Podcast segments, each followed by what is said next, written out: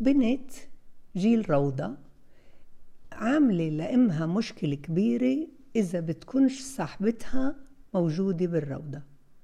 لما بتكون البنت صاحبتها بالروضة بتفوت. إذا ما كانتش بتعمل هستيريا آه، صراخ بكى لدرجة إنها بترفض تبقى بالروضة وبتروحها.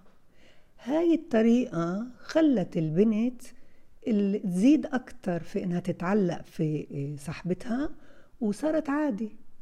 صارت عندها عادة عرفت إنه كل ما صرخت وعملت هستيريا أنت بتنقذي بتخافي عليها وبتردي عليها وبتروحيها. فصارت عادي. إذا كانت موجودة صاحبتها بتفوت إذا ما كانت صاحبتها بتروحيها.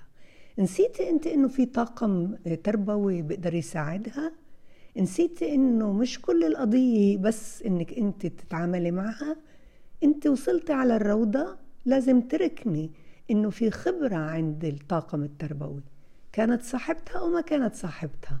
بدك تعدي على شفتك. أنا بقول بدك تمسكي آه، أو تتمسكي بالنظام بإنك تتحمل الرفض والهستيريا تبعتها. هستيريا بتقولي.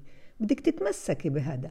يعني لما بدك تشوفيها صارت تبكي وتهستر انت جسمك بده يصير مش مطمن وقلقان ومزعوجة بتشوف. انت بدك تضلك رايقة وبدك تحس تفرجيها انك انت مش متأثرة.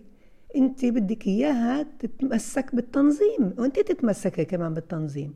فبتركني على المربيات هناك وبتفوتيها. وأنا متأكدة بعد مش يوم بعد ساعة بصير بتصير البنت العادي وبتتأقلم وبتندمج مع صحباتها البقايا. حتى أنا بفكر إنه بتقولي أنت إنه هي بتعرف لغتها أكثر البنت هاي. بتصير تعرف لغة الآخر كمان. بطريقتك هاي حتى أنت بتساعديها على أنها تتطور وتوسع كمان آه، خبرتها الاجتماعية. بالبيت لما بتروح أكيد أنا متأكدة بعد 21 يوم بمشي الأمر وبتصير استبدلت العادة بعادة اللي فيها تندمج مع باقي الأطفال في صفها في الروضة. بالبيت احكي لها قصة كشكش في الروضة وتفوقي عليها تفوقي على البطل فيها. يعني امدحيها قولي له إيه تعال شوف ما اشترها بنتي. انت بتبكي؟ عايش بتبكي؟ ليش بتبكي؟ عندك كتير أصحاب.